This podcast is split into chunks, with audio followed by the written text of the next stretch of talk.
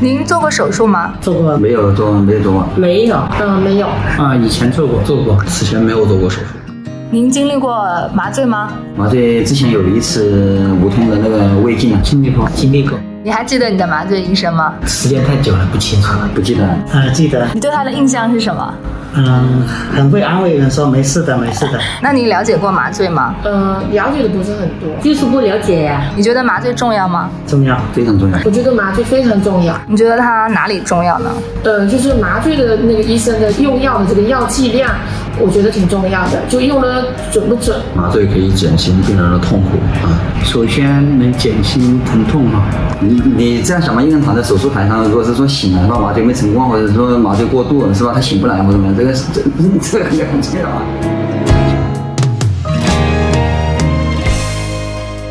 仅以本期节目献礼麻醉学，二零二三年中国麻醉周，三月二十七号到四月二号，敬畏生命，医患同行，讲好麻醉故事，助力健康中国。作为一名医生，作为一名麻醉医生，作为一名麻醉医生，作为一名麻醉医生，作为一名麻醉医生，我很自豪，我很自豪，我很自豪，我很自豪，我很自豪，我很自豪。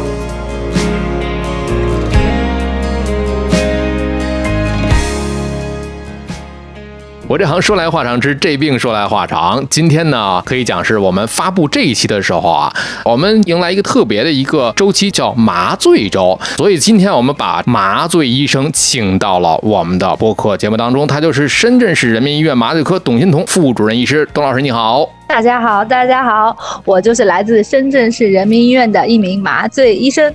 中国十万麻醉医生之一，十万分之一，对对，十万分之一，听着还是挺大的，但是十万分之一，在麻醉这一行来讲，还是麻醉本身这个人数就不是很多，麻醉医生对吧？对对对，麻醉任何时候都是非常的紧缺啊。董老师先给我们来介绍介绍刚才我说的这个麻醉周吧。嗯，麻醉它当时为什么设立医师节或者是其他什么节，它都是因为为了纪念那个乙醚。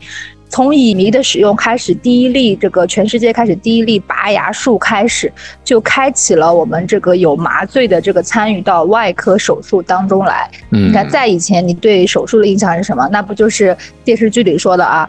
我那个把你一棒子给你打晕，或者是 对，或者是用什么麻沸散啊什么的，那些都在大家开玩笑，就是说你咬着这个一个木头，然后咬在那里，然后外科医生快点把那个手术做完，然后可能很多人可能就很痛啊，什么都得忍。但是因为这个乙醚的开始，因为这个乙醚，所以呢，让大家可以在这个睡觉、睡眠舒适的情况下可以完成这个手术。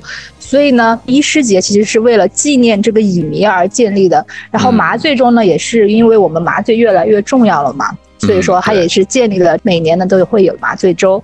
然后我们今年其实是它应该是三月的最后一周。然后我们今年是在三月二十七号到四月二号，对这样的一个周期啊，为期一周的这么一个一周的时间，用来宣传科普这个麻醉，给了一个很充分的一个时间啊。这七天得好好宣传宣传。对对对，我们为了 为了迎接这样的一个比较特殊的一个医疗相关的麻醉周，我们准备了。至少是这两期跟董老师来聊一聊麻醉这件事儿。其实，呃，可能我们的一些老听友已经发现了，在我们在之前的那档播客母播客，我这行说来话长的时候，就已经请到了一位麻醉医生了。当时给大家科普了，大家印象最深的就是以后不要叫麻醉师啊，人家不爱听。哎，真的是一秒惹怒，一秒惹怒麻醉医生，就只有这个称呼，还有 闭麦不录。对对，嗯对，其实叫医生，麻醉医生啊。哎呀，所以董老师为什么当时选择了？麻醉科这行呢？其实我当年还是有一些误打误撞，因为我是零四年考的大学。其实以前家里人就说啊，你不然就当老师，不然就当医生。但那个时候高三嘛，肯定对老师内心还是有那么一点点排斥的。嗯。然后刚好零三年是非典。然后那个时候大家不都知道医生啊、护士啊倒了一片，然后那个时候对医生这个职业还是比较好的嘛。然后我爸就说：“哎呀，你这个到高考的时候肯定分数比较低，然后说不定出来也比比较好找工作，嗯。然后然后所以我当时我就报了这个报了这个医科大学，嗯。因为当时更多的大学都是临床，嗯然后当时我就觉得临床很没有特色，我说临床临床，我说感觉这么多人都报，后面就是说，哎，看到有一个大学有个麻醉，我说这个麻醉是干什么的呀？那时候也不知道，就感觉听起来有点神神秘秘的，嗯然后当时就选择了这个麻醉科。都是同样经过了零三年的那场非典之后的高考，我呢就没有这么好的成绩啊。另外一个信息大家听得出来，刚才我在一开始介绍了啊，董老师是副主任医师，大家算一算，真的是年轻有为啊。啊，没有没有，同样的年纪，我在这儿录播课呢，而且看得出来，从当时的这个高考比较懵懂，到现在真的在这个行业当中有了自己的建树，确实是很了得。嗯，想必也是经过了很多的这种临床的这个手术，包括论文的编写。对对，一想起来，那真是一路头大啊走来，对，嗯，我就觉得太不容易了，还有各种学习，所以说呢，给大家预告一下，哎，这一次呢，为了迎接这个麻醉周呢，我跟董老师先录两期，等董老师到了这个北京来学习的时候呢，我们再收集一下大家一些个关于手术当中麻醉的一些疑问也好，还是说不解也好啊，大家可以来留言，在我们的下方留言，甚至是在我们的微信听友群 Trace Radio 里面去进行留言，我收集了之后，再约董老师再给大家再录制一些回答问题的一些节目啊。没没问题，没问题，嗯欢迎大家多提问欢迎大家把内心的这些对麻醉的疑问跟困惑都提出来，这样要帮大家答疑解惑。你看看，你看看啊，这就省去了很多的这个挂号费了。多问一句啊，就现在的医院当中，很多的人，我们之前的印象是见不到麻醉医生的，那现在是不是也有专门有麻醉的这个门诊的号了？对，是有麻醉门诊的号。其实更主要的是一个术前评估的一个过程，因为我们现在的麻醉医生呢，除了我们在手术室工作之外呢，其实还有很多参与很多数字化诊疗的这些项目，无痛胃肠镜啊、无痛人流啊这些。然后呢，他们这些病人呢，都是需要到我们麻醉门诊来进行一个评估，包括现在很多医院还会开展一些日间手术，缩短这个住院时间，二十四小时之内让你入院出院。那么你想，你二十四小时之内你就要进来完成一个手术再出院，那就要先来麻醉门诊。这样子呢，我要先帮你们筛一遍嗯啊，有没有什么问题，需不需要进一步的检查？啊，有一些适合做的，有一些不适合做的，那么我们要在麻醉门诊这里过一遍，评估一遍，然后再来进行，比如说去什么日间手术啊，或者是再去做一些无痛胃肠镜啊、这些检查。我们也会有遇到那种，就是他就是想不清楚，就是可能他就是打算来做手术，然后内心就很焦虑吧，他很想要知道这些也可以挂号过来找我们聊天，也是可以的，就挂号去科普，对对对对，也是可以的，因为我们除了这些，还有一些无痛分娩的一些咨询，像一些产妇，哦。她会快到生产的时候，她其实也很焦虑，焦虑，她会她会说我不知道我要不要打这个无痛分娩啊？嗯那因为对这方面呢，还是有很多这些怎么说呢误解吧，所以嗯。说他们也会过来跟我们聊聊天，或者是我们帮他缓解一下这种焦虑的心情，告诉他这个是怎么做的，然后呢嗯麻醉有一些什么方式，可能会存在一些什么风险，然嗯。后他讲完之后呢，他就会比较比较清楚一些。你看看，我们的播客其实也是起到了这么样的一个作用。所以大家如果是又想咨询董老师啊，然后呢您又不方便跑，哎，可以上我们播客来听啊。可 以可以，对啊，包括有一些问题，确实是我们也涉及到了。那这是说到了我们这个麻醉科的一些个门诊的一些业务啊。那目前董老师您所涉及到哪些科室的手术呢？我们医院是深圳市人民医院，也是深圳市最大的一个三甲医院，所以呢，它是手术量非常的大，每天都差不多将近两百台。嗯所以说我们就是属于那种科室的中坚力量，所以说嗯排啥啥都要做，啊就什么肝胆呀、普外啊、妇科、心脏、胸科、骨科、耳鼻喉，嗯就是只要排到我的科室的都做。然后除了这些科室之外，然后也会有一些内科的，比如说现在内科做一些介入呀，啊，啊、对，然后他们可能会去做一些支气管镜的一些检查呀，他们都会需要我们，然后以及还会有一些门诊的需求，因为现在大家都强调那个舒适化嘛，像我们皮肤科就有一些激光美容的那些治疗嘛，哦，他也是需要我们去给他做一下那个镇静麻醉，然后方便他他们去给那个病人更好的那个体验感。嗯，所以基本上来说，就是很多科室，基本上只要医院有的科室的外科那些，我们都做，都参与。哎呀，麻醉科就是一块砖啊，哪个科室需要往哪个科室搬啊？对 对对。哎呀，我就看到这个董老师这朋友圈里边每天记录的这个需要做的手术的这个台数啊，那这个数字都是三位数字啊。啊，太可怕了！因为可能新冠之后吧，大家对自己的那个健康意识要求更高了，然后都跑去体检，一体检就发现这个问题那个问题。哇，新冠之后就是二月份开始，基本上就每天都是暴增的手术。就是这个话题吧，就是说这个新冠这问题啊，就是有很多的一个说法，网上大家都看到说，新冠感染之后，新冠的感染者啊，你感染之后是不是要先避免进行全麻？其实这个问题啊，就是也是要稍微说明一下。他也不是说要不要避免的问题，首先全不全麻应该是我们作为医生进行一个考量的问题。因为它其实之前出了很多那些指南，它那些指南是针对那个德尔塔毒株的。后来我们其实更多的，我们像我们爆发的那个年底爆发的那一波，其实是奥密克戎。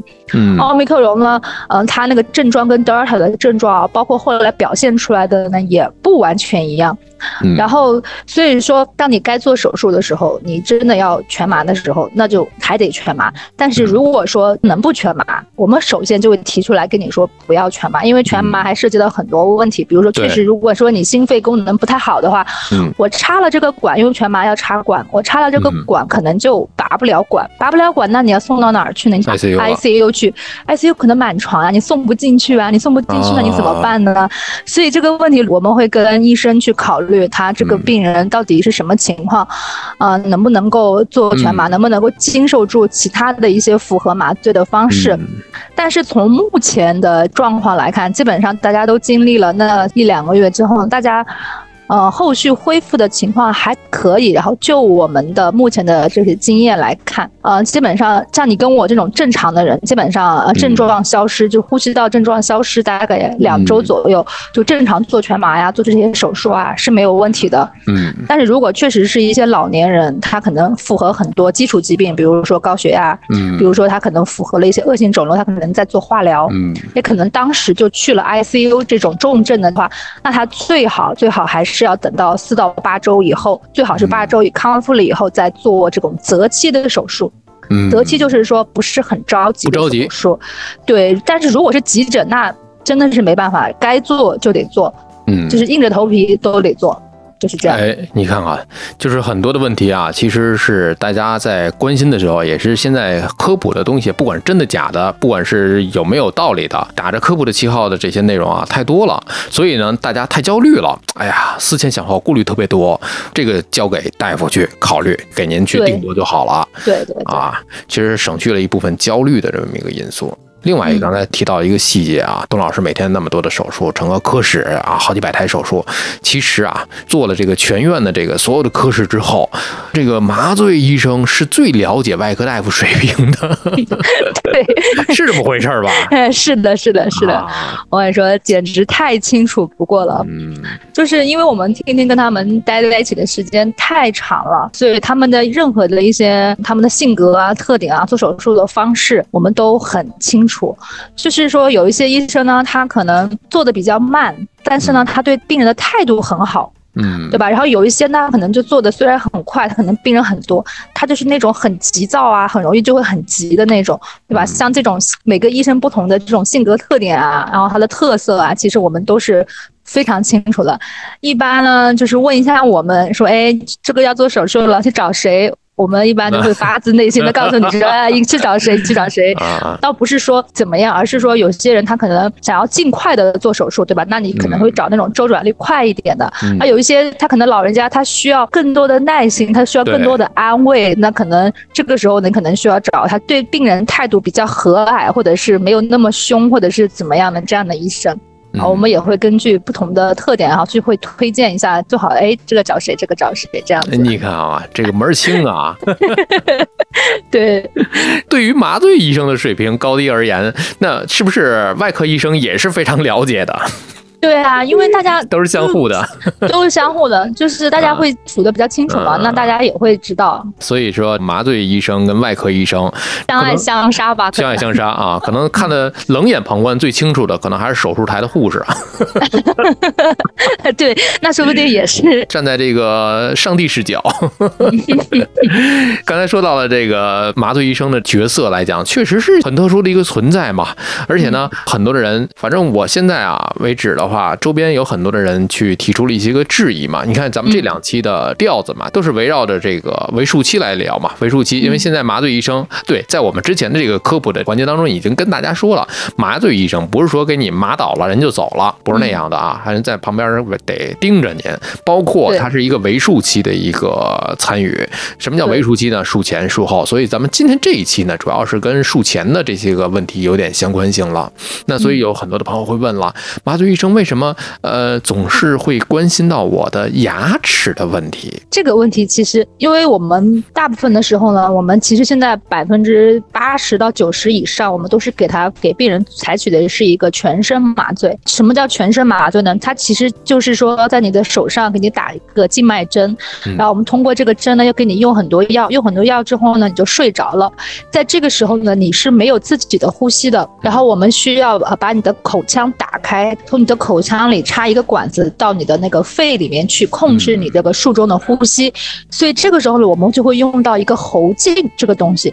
这个东西它是硬的，然后我们要打开你的口腔，我们要用到一个上提的这个力量。所以说，如果说你的牙齿有松或者是有假牙，有可能会损伤，倒不是说一定会损伤，但是你始终这是一个操作，你把管子插进去，对，然后还得把管子拔出来，因为你看到了可能都是你周边的人都是牙齿好好的，就是你真的没看到那种牙齿很烂的那种豁牙豁的乱七八糟的，牙齿又很乱的那种，然后你就会真的很怕，在这个过程中如果牙齿掉了怎么办？就是它如果掉到了气管里，那你肯定是阻塞气道了嘛，是不是？那如果掉到了食管里，那就有可能就是导致一些什么食管穿孔啊，什么急性腹膜炎啊这些情况。因为我们也有自己的医生，就是我自己的同事的嗓，他就在换牙，而且还不知道就把牙齿吞下去了，然后把他妈吓得赶紧就去照片子，就还好没事，就是给拉出去了。但是就是这个牙齿如果掉了，掉到那个气管里，不管是掉到气管里还是掉到食管里，都算是一个异物。所以说我们在之前肯定会反复的确认你到底有没有这个假牙或者是松动的牙齿啊。如果是有假牙的话呢，最好是是提前取掉。对，如果是有松动的牙齿呢，我们会评估一下你这个松动的程度是轻微的松啊，还是怎么松，还是是哪里的牙？比如说我们更可能更关心门牙这一块是不是？所以我们在口腔正中间这里进行操作，里面的大牙呢倒不会碰到，但是还是会稍微提醒一下，就是有可能会损伤，但是一般是不会损伤的。嗯，没准还能赠您一台这个牙科手术，买一赠一啊，限时促销啊。对，刚才说到了个异物这个呀，呃，我们之前在播客的这病说来话长这一个播客的前一期、前两期的时候，我们请到的这个影像科的医生嘛，就是影像科的朋友来聊的，就是这个异物，有很多的异物，呃，很多是小心，你想象你想象不到的异物太多，对，真的是想象不到啊。其实，在手术当中，真的也是常见了啊。咱们现在说的是这个牙齿这个东西呢，你还不像是鱼刺、枣核两头尖，哎呦，那个是更致命了。是的，是的，是麻醉医生关心您的这个牙齿，也是为了您的安全去着想。那这是我们想通了这么一件事儿了。还有一些个爱漂亮的姑娘可能会担心另外一件事儿，说为什么麻醉医生告诉我不能做美甲？平时也兼职做美甲，说你在别的地儿做了就不能在我这儿做。开个玩笑，没有没有没有，不是因为倒也不是说美甲，因为如果你只是简单的涂个颜色呢，其实倒也还好。但是因为现在美甲的款式太多了，夸张的啊，嗯，夸张的，还有带钻的，还有各种那种很厚的那个甲油胶。但是如果说你送到手术室呢，我们都会至少要求你要把一个手指的那个给它洗掉。洗掉。为什么呢？因为我们在这个麻醉过程中，我们要用到很多这个仪器来监测你这个生命体征，其中有一个非常重要的东西，就叫做脉搏氧饱和度。就这个东西，嗯，对，这个东西就是在这几年疫情中已经被大家就是已经应该是了解的比较清楚了。对，就要要测这个血氧。它这个原理就是说，它要通过那个它那个探头，嗯它是要利用血液中的一些氧和血红蛋白跟还原血红蛋白对光线的吸收量存在差异的一个原理，然后来分析你里面的氧的那个含量。嗯它是一个反映你呼吸跟循环功能的一个重要的一个参数。你普通的美甲呢，就可能还好，但是那种很夸张的那种款式，它会阻隔你这个，就是你这个光线的这个哦进去的这个，就对你透不过去，嗯会影响光线在这个指甲的通透性。那么你就可能测不出来，或者是值就不准。你可能本来百分之百，它就一直测出来百分之九十五啊、九十二，那你就会想啊，这个这个人到底现在是不是有什么问题？它会影响到我们的判断，嗯会准确性。所以说，我们都会说，那就尽量至少得去掉一个，把那个美甲要给它洗掉，你的安全着想 吓想。我一大跳！我刚才我以为说要至少去掉一个指头。没 有没有，去掉嗯。去掉一个去掉一个美甲。不过话说回来啊，咱们从另外一个角度上来讲，就是如果是需要做手术了、入院了，哎，嗯。如果还真是有心思给自己打扮打扮做美甲，其实心态来讲是特别的好，对吧？嗯。就是这种心态特别好了，我们不去排斥，也不去让大家不去想这些个爱美的事儿，当然可嗯。以，只不过是我们要留出来一只手指头呢，为了您更准确的去监测您的这个 SpO2 的这个指标，所以呢，还是配合医生啊，可以留出来一个，这个倒无所谓的，这是一个方面啊。另外一个方面，有很多人会有一些误会，说手术之前为什么要给我检查 HIV？对嗯这个问题也是，就是以前媒体就会有那种很夸张、那个吸引眼球的报道，嗯就会说啊，一个老人家去做手术，说你为什么要给我测梅毒、测艾滋？你我这老人家明明没事啊。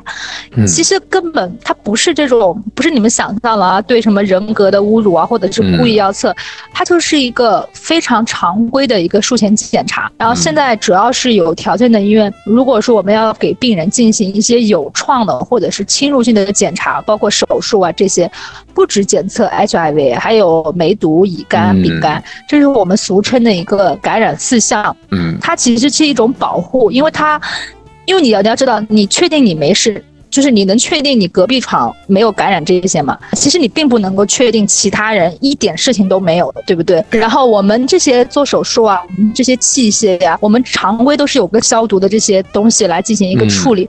但是如果是有这些感染四项的话呢，我们是有特殊的一个消毒的一些药物啊、消毒的东西来把这些器械进行一个消毒，才能给下一个病人用。包括你的一些医疗废物跟垃圾，比如说我给你换了药，那你这个沙沙块你就不能够跟其他的地方乱丢，就是要分别处理。嗯然后再加上我们医务人员，因为有的时候也很容易进行就是职业暴露嘛，就很容易被那个、啊，被那个针扎破手啊、割伤呀，对吧？如果说我知道你有这个病，但是我肯定我就会戴两层手套啊，或者是戴一些护目镜啊，我对我自己也是一种保护，对你也是一种保护。嗯然后另外还有一点就是说，我们如果要做手术的话呢，就是基本上来说，现在手术都要备血，就是以防万一哈。嗯虽然说我们这些血制品是管理是很严格的，但是就是你也知道，就是不能百分之百的保证你输血的过程中不会感染一些疾病，因为这几个疾病都是还是会经过血液传播的嘛。嗯所以说，如果说你之前查了一下，你也知道，你也对自己也放心，OK，我没有这些问题。那么，如果我之后有了这些问题，你可能要回想一下，你做了什么，你有没有输血啊，有没有这些问题啊？嗯到底是你的本身出去外面感染到了，还是在医院造成的感染？呃，就是要分清楚。这种检查就是对自己一种保护，对别人也是一种保护。对，有点像我们现在的这个阶段戴口罩嘛，就是说你可以，就是我自己没有问题，但是嗯。你不知道你的同车厢、你的这个同屋内的其他的一些个人有没有这个流感，啊，新冠，其实是为了自己和他人，尤其像医疗这种比较特殊的一个环境跟场合，尤其像手术开放性的，对自己也是对他人的一个负责任，所以其实都是一个常规的固定动作。对对，嗯不要不要过多去设想什么，它就是一个很常规的检查。其实这里边啊，聊到这儿，我们也能理解，就是要做手术的患者本身啊，要做手术了，自己就是很焦虑，然后又看到了我还要查这些东西，可能就更焦虑了。嗯，对这个心情是能够体会的啊。所以说，呃，大家还是要能理解，就是在手术之前的这些规定动作一定是要完成的。除了我们要检查这些东西之外呢，我们在手术之前，大夫也会跟大家去强调一些个事情，比方说有些药它是不能乱吃的，就是有些药呢，呢，它是要在手术前要停掉的，比方说一些抗凝药物，是吧？有些药呢，你是要吃到手术当天的，比方说一些个降压药啊、降血糖的药等等等等啊。所以说吃这个药物是有一些个呃要求的。对对对。对这个，因为首先它我们虽然说要求禁食哈，但是它这个该吃的药呢还是要吃，我们就一小口水把它吞下去就可以了。然后这些药物呢，因为术前的这些用药也是我们呃去术前去访视病人的时候一个比较重要的一个关注点，我们就会了解你既往的一些病史，比如说像高血压的药，你肯定我们就会强调说你吃的是哪一种，大部分百分之九十的降压药都是要吃到当天的，它有。有极个别的降压药，比如说包括像利血平啊这种，它它就是需要提前来停药的。但是基本上来说呢，我们一定会提前去看你，会了解一下情况，会然后会告知你，啊降压药呢一定要吃到手术之前，因为我们就怕你手术过程中，因为本身高血压这种病人呢就很容易这个血压就会高，你一紧张。你本来就是应该是一百四五的血压，你真的去就飙到了一百八九，嗯，那我们就会有点尴尬了，对吧？你这个血压就会有点高，就会有危险。对对，然后像但是像一些抗凝药呢，抗凝药它主要是可能会对我们这些凝血功能会有一些影响，但是这个影响呢，我们麻醉呢，主要是我们有一种麻醉方式叫椎管内麻醉哈，就是大家常说的这个半麻，我们是要进行一个穿刺的，但凡进行穿刺这种操作，都是有可能会造成。出血，嗯，那么有可能一出血，那严重的结果是什么呢？就是可能出现血肿，就是说血止不住了，然后你血肿压迫脊髓、压迫这些，可能会导致这些严重的后果。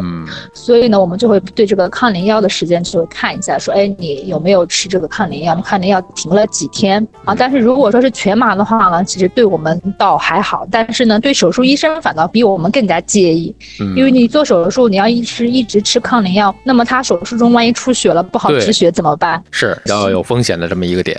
对对对，所以说我们对这个术前用药还是要分类的去看这件事情，然后一定要遵医嘱啊。医生跟你说要这么吃，那你就一定要这么吃。医生说要停，你就停，这样就可以了。像这个降糖的药物，是不是也是得吃到手术当天呢？降糖要要看你的那个血糖控制的怎么样。一般来说，手术之前一晚是到第二天是禁食禁饮的嘛。嗯。所以第二天的降糖药其实是不用吃的，因为你本身就本身也没有摄入啊。对你本身就在一个饥饿的状态，然后他那天的血糖一般来说也不会很高，反倒是有可能会出现一些低血糖。对对。高血糖的人已经习惯了血糖在八和九啊十啊，你突然给他降到了四和五，他真的身体承受不了这种状态。确实是啊，确实是。反倒会有一些。症状出来，这个是在术前吃药的一些个禁忌啊，大家一定要遵医嘱。这个大夫都会针对每个人的不同情况啊。当然了，您需要做的是什么呢？就是在看病的时候啊，因为我之前在网上看到有一个大夫晒了一个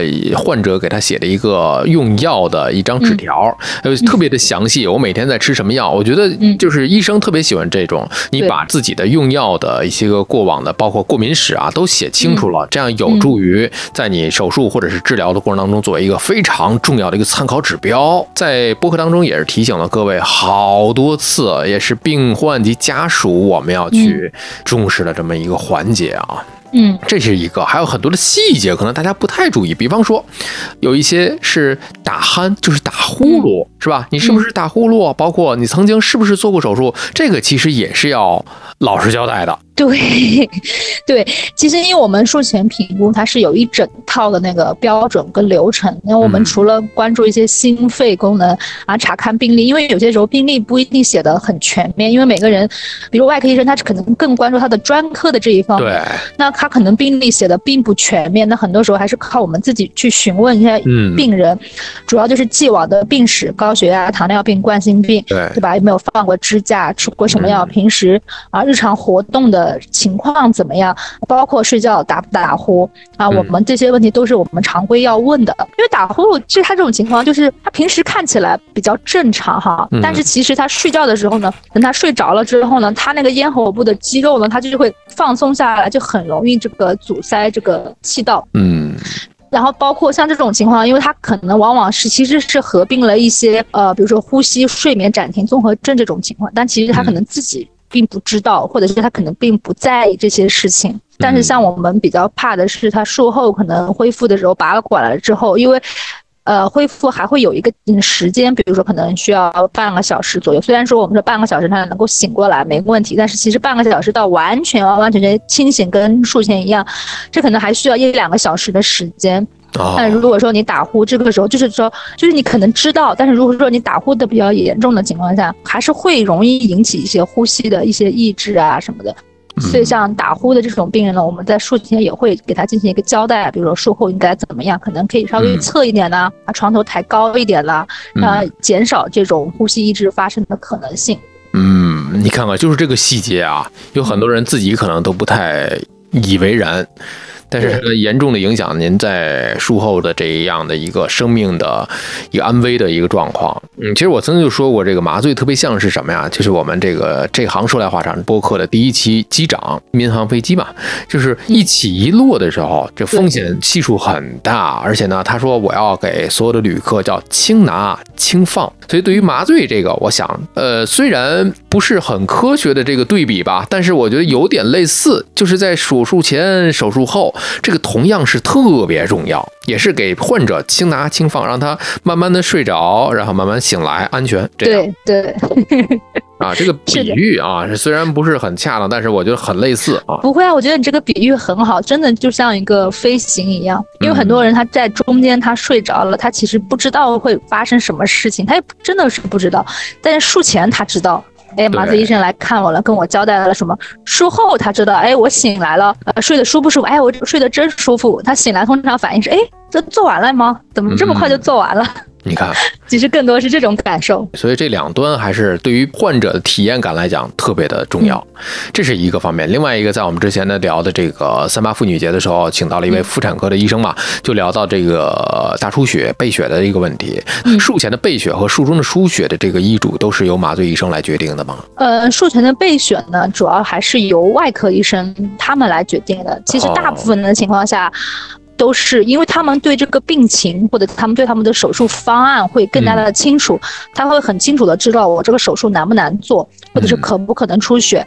那比如说确实是一些小肿物，就是说你可能手上一个囊肿啊这种，那肯定就不需要备血了，对不对？但是如果是他可能需要切除一些肿瘤啊，做一些骨折啊，做一些这些修复的时候呢，那么他可能就这种情况下就会常规的进行一个备血，就是以防万一嘛。因为手术这个东西备了总是。没事，但是术中输血呢，一般来说呢，是我们跟外科医生共同决定。因为如果说术中需要输血，肯定是他有出血，那么这个时候他的生命体征平不平稳，我们通常都能看出来。他手手术台上吸了多少血，这个切除这个肿瘤弄湿了多少纱块，这种情况下一目了然。加上我们会给他监测一个血气，这样子我们就会知道说术中大概出了多少血，我们会一起来决定。但是要输多少血，基本上来说是由我们来说的嘛，因为这个时候你想一下。呃，需要输血的情况一定是比较紧张，输血。这个时候，外科医生他们就专注于赶紧的止血，止血，找到这个出血的点，或者是赶紧把这个肿瘤、把这个组织切下来。那么其他的事情就交给我们来做，就是我们就会调整这个要不要要输血，要输多少血，是输红血液呢，还是输血浆，还是输冷沉淀，还是输血小板？嗯，这种时候呢，就是由我们来决定到底输多少，怎么输，先输哪一个，后输哪一个，还需不需要补充一些晶体啊、胶体啊，用不用到一些血管活性药啊？其实这些就是。是由我们来进行一个调整了。这种时候就是怎么说，各司其职，他做他的事，我做我的事。你看看这样我们一讲的话，我们就。明白很多了啊！血液这么一个事儿，有很多的这个步骤跟分工。那另外还有一件事儿，就是在术前啊，有很多人必然普通人都会很紧张的啊，这正常人的正常生理反应，呃，心率加快啊，血压升高啊，等等一系列的指标都上来了。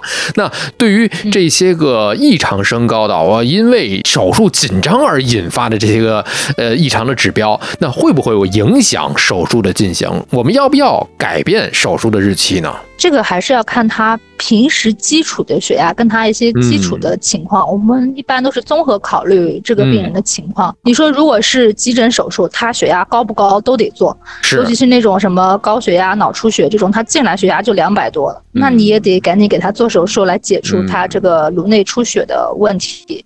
如果是择期手术呢，也是看他平时的状况。他如果平时一般都控制的还可以，他只是因为临时的这么紧张的情况下呢。其实我们给他他用一点镇静药，他就血压就可以慢慢的恢复下来。因为他这个时候的紧张，并不是他真的血压真的飙到两百了，没有，他其实就是因为紧张。我们给他镇静，给他缓下来，让他冷静冷静，让他再再用一些药物，他基本上来说呢，就可以回到正常。就是这种情况下是不影响做手术的。但是如果是说他平时就控制的不好。你问他，哎呀，我平时高不高？呃，我平时高，但是你问他吃没吃药？哎呀，没吃药，或者是今天吃了，明天又没吃，这种就很随意这种。然后他一进来血压飙到一百八、两百，那我们一般都会把他这个手术暂停，因为他自己对他自己的身体情况都不负责，也不重视。嗯。那他之后的那种依从性就会比较差。依从性差。然后对，那手术之后的那个血压管理也是一个问题啊。对。然后另外就是我们也是比较害怕的一点，就是血压的波动，因为他平时没有控控制。的很好，说明他的血压他高了低了，他其实他自己根本就不知道，他不知道自己现在的血血管的情况是个怎么样。那你说这个时候我们给他麻，那可能如果他只是做一个简单的一个手术，在术中血压反而会像那个过山车一样忽高忽低，忽高忽低。你说他的心脏？血管哪里能受得了呢？像他这种情况，他术中跟术后发生一些脑梗、心梗的概率就会很高，就会比正常的这种控制好的人就会提高很多。所以说，我们就会说，那如果这种情况下，最好就是暂停，稳定个至少稳定个三天，你再来做。确实是啊。这个问题还是首先，病人你得有对自己的一个这个负责的。负责对。比方说这个药吧，大夫是给我开了，让我每天吃啊。有很多的这个疾病，比方说血糖、控血糖的、控血压的，你是要每天要吃的，要遵医嘱的。你依从性差，你自己就觉得，哎呀，两天打鱼三天晒网，那我不吃。对。那这样的话，术后的那个更不平稳了，就没有办法。对呀，你自己都觉得啊，没关系，我身体很好。其实你身体你没有经常去测量，或者你经常没有去控。你根本就不知道你的情况，那都把这个问题抛给了我们，我们就也挺难办的。就像这种情况下，有一个问题啊，他自己也不去测量，也不去监测，也不去检查，他就就生活的也挺好。那是因为他没有遇到一种刺激，就是说像这种，你看很多新闻报道，哎，怎么这个人怎么突然那种脑出血了？为什么他脑突然脑出血了？喝了酒就昏过去了，说明他之前肯定有，他不是平白无故的喝了血。对他不知道，他只是他不知道而已。我们就怕这种不知道。那平白无故的，怎么大家都去喝酒，怎么就你喝完酒之后血压高了，然后脑出血被送去急诊了呢？他是有这种情况，他。他没有测量，所以他假装自己不知道，很正常。没有表现出来，对，没有表达。等表现出来的时候，就晚了，比较比较晚了。对。所以冰冻三尺非一日之寒嘛。所以这这个这个方面，我觉得特别重要。有很多人觉得，哎，你看你们大夫净吓唬我，我也不查，我也没事儿，我这指标啊，我也不知道，我现在生活挺好。光记您哪天一个酒喝高了之后，大酒喝完了瘫了，真不是吓唬你。而且而且，因为手术它本身是一个外界的一个刺激，它跟你日常生活是。是不一样的，外界生生活好了，我手术相当于我给了你一个手术的刺激，手术在你身上切刀，你的身体是有一个保护机制的，你有个外界的东西来之后，你身体就会引发很多的那种免疫机制来抵抗这种外界的机制，这个时候身体是发生了很多那种免疫反应啊，这种应激反应，所以它跟正常的情况，就你跟你日常的情况是不一样的，你不能拿日常情况说，哎，我日常没事，我喝酒也没事，我血压一百五、一百六也没事，但是做手术。就不是这么回事，也不保证说日常您不监测、您不查就一定没事儿。对啊，是吧？更何况手术呢？对，说到了这个刚才剪辑手术的这一个状况，我突然想到有一个问题啊，就是之前我不太理解，但现在我能够想明白的一件事是什么呀？就是很多的急诊手术，你看啊，我们在手术之前都会跟病人说别吃东西，头多少小时您别喝水。其实有很多人在误解这个事儿啊。我们之前的播客里面跟大家说过，因为涉及到这个气管插管这个问题，怕大家去刚才说假牙那个问题就已经提到了嘛，就是这么一个现象，这么一个原理。它其实你吃东西、喝东西跟你的呃手。手术里面所用到的麻醉药品的剂量，这个不是一个必然联系吧？不是，跟这个没有关系，是还是因为我们要给他做这个麻醉，我们要给他用药，用了药之后呢，就是你睡着了嘛。但是用了这些，我们主要是用会用一种叫肌松药，让你的肌肉整个松弛下来。但是松弛下来之后呢，然后一个是作用于大脑，作用于中枢，你的整个身体的各种反射也会消失。比如说你的吞咽反射，为什么你吃东西的时候不？不会进到气管里，反而会进到食管里，因为你有这个会咽在这个地方，你有一个反射，气道保护的反射作用，它不会让这个东西进到你的气管里。嗯，但是你我在用了药之后呢，它那个反射就消失了，消失了，它容易进去。一个是它容易进去之后，第二个是容易从里面反流出来。嗯，正常情况下胃排空是需要六到八个小时，我们要把这种可能就是能够避免的这种可能都给它限制掉嘛。嗯，那么说它完全排空需要这个时间，我们给了药之后，如果说里面还有残留物，我们又给了药，你这个吞咽反射，你这个咽喉的反射又回来，还就消失了之后，你的胃会让你把这些。残渣都返回到你的口腔咽部，这个时候，如果说这些残渣流到了你的气管里，它就会阻塞你的气道，你看，你的气道就闭了，这个时候你就没有办法呼吸。即使我们当时给你进行气管插管，那只是用机器，你早晚是要自己呼吸的呀。对，那你自己呼吸的时候，你这个东西会把那个气管给堵住。另外就是胃里面是有胃酸的，酸性的东西进到了气管里，它会腐蚀到你这些啊支气管啊、小的肺泡啊，它对你整个这个肺是造成一个损伤，会导致一些肺炎。对，所以说它是一个要命的东西。所以说我们会比较严格的要求说啊，你必须要这个进食六到八。八个小时，至少六到八个小时。但是急诊的时候，有些时候你没有办法。你说我现在必须要做，我刚吃完东西，我现在必须要做这个手术，那你就是要综合利弊。你这个手术是可以再晚一两个小时，因为你越晚，可能就你这个风险就会稍微小一点嘛。但如果是你说我不行，我现在立刻就要做，那你就只能承担这种风险了。我们会尽量避免，但是我们不能保证你一定不会发生。反流误吸，我们只能说最大限度的减少这种术中跟术后的并发症，来让你安安全全的呃做今晚就做完这个手术，保证你安全的出手术室。就是这个，我们再三强调，真的是老生常谈。第一次我们聊麻醉科的时候就已经讲到这个问题了，所以现在我们在网上还是看到有很多的，这可能是年轻人好一点啊，可能尤其是家里的老人，可能觉得啊，你又不给我开膛破肚是吧？你又不拉我的胃口，大部分你您没吃东西吧？我没吃，就吃俩馒头。对，这是真的。就怎么说呢？总在强调，总在科普，可能也是还是我们科普的不到位。我觉得就是再三反复的去强调这么一件事。希望啊，各位朋友啊，可以把这一段啊，您可以录屏，哪怕说您录屏发给自己家里人，就是在做手术。我们不希望大家做手术啊，这是前提啊。对对对。如果碰上了您需要做手术，大夫跟您说了不要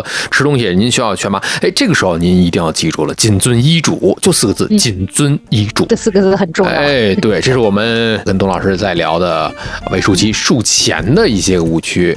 我们呢，在下一期跟董老师聊一聊胃术期术中和术后的一些误区。